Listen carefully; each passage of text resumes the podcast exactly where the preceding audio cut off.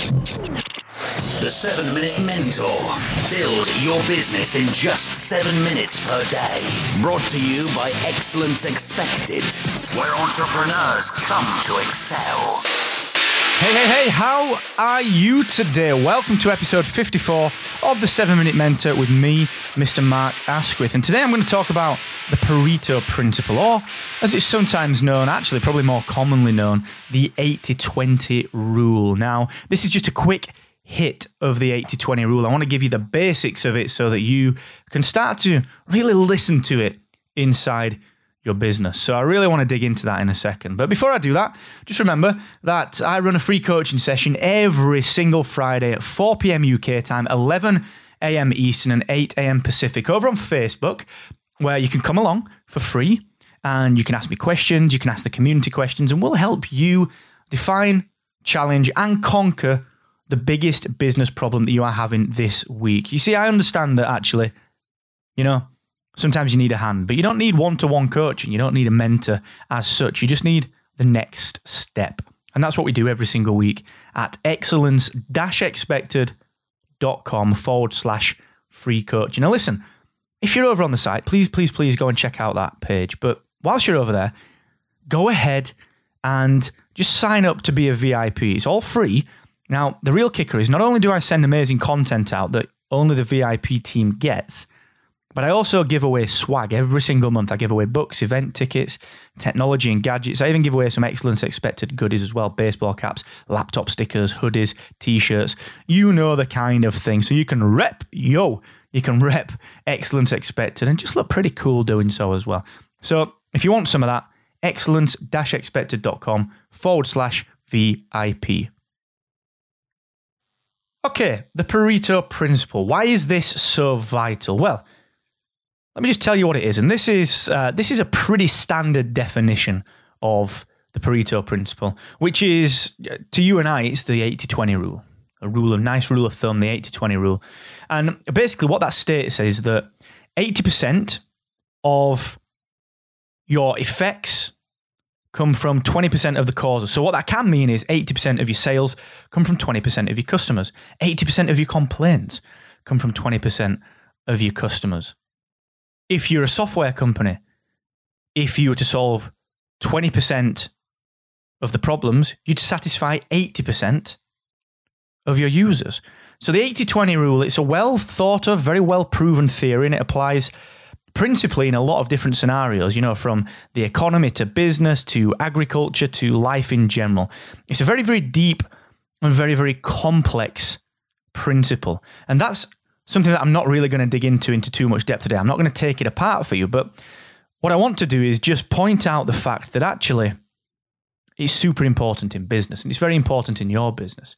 And there are a few reasons that I mention this, and, and let's assume that you are one of a number of people, and I'm going to talk through a couple of specific examples. So, the 80 20 rule as it can apply to your business is as follows.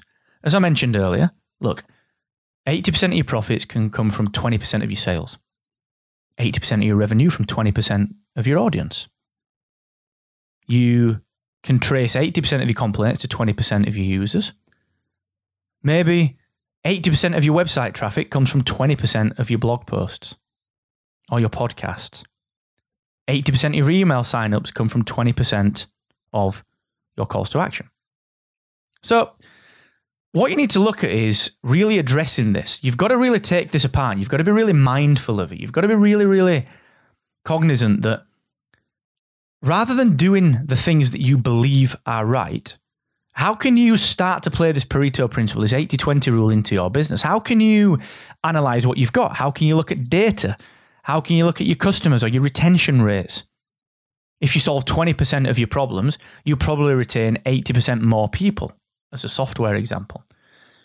So you've got to look at the 20%. You've got to look at the changes that you can make that will affect the 80% of your users, of your audience, of your core listenership, of your readers, of your users, of your prospects. And very often what happens is in business, you struggle with time. You know, you really struggle with time, you struggle with growth, and you start to think of, well, actually, what new things can I do? What new things can I do? When ultimately, you can look inward you can look inward and say, what are the what are the twenty percent that I can fix, that I can fill the gaps thereof? What are the 20% things that I can change and tweak and upgrade or refine or refurbish that will give me 80% more results, that will satisfy 80% more people, that will help 80% of my audience? What are the 20%? Where do they lie? Now, you can look at this from a number of perspectives. You can look at your podcast listenership. You can look at your Google Analytics for your blog posts. You can look at your user retention rates. You can look at your sales. You can look at your email open rates. There's all sorts of different ways where you can start to test this and say, okay, what are the small tweaks? What are the 20% that I can use to affect the 80%? Now, if you're looking to grow a business, if you're looking to grow a business, it's a well known fact that it's much easier to sell to people that have already bought from you than it is to try and attract new people.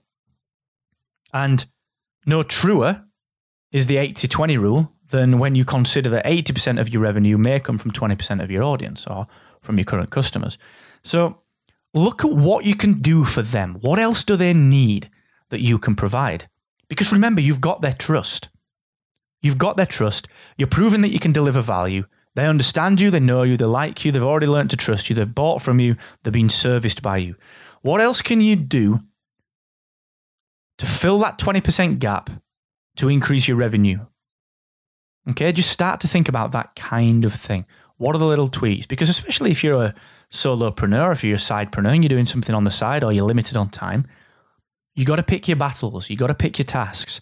You got to pick the things that are going to really move the needle. We talked very specifically yesterday about being effective versus being efficient versus being simply busy.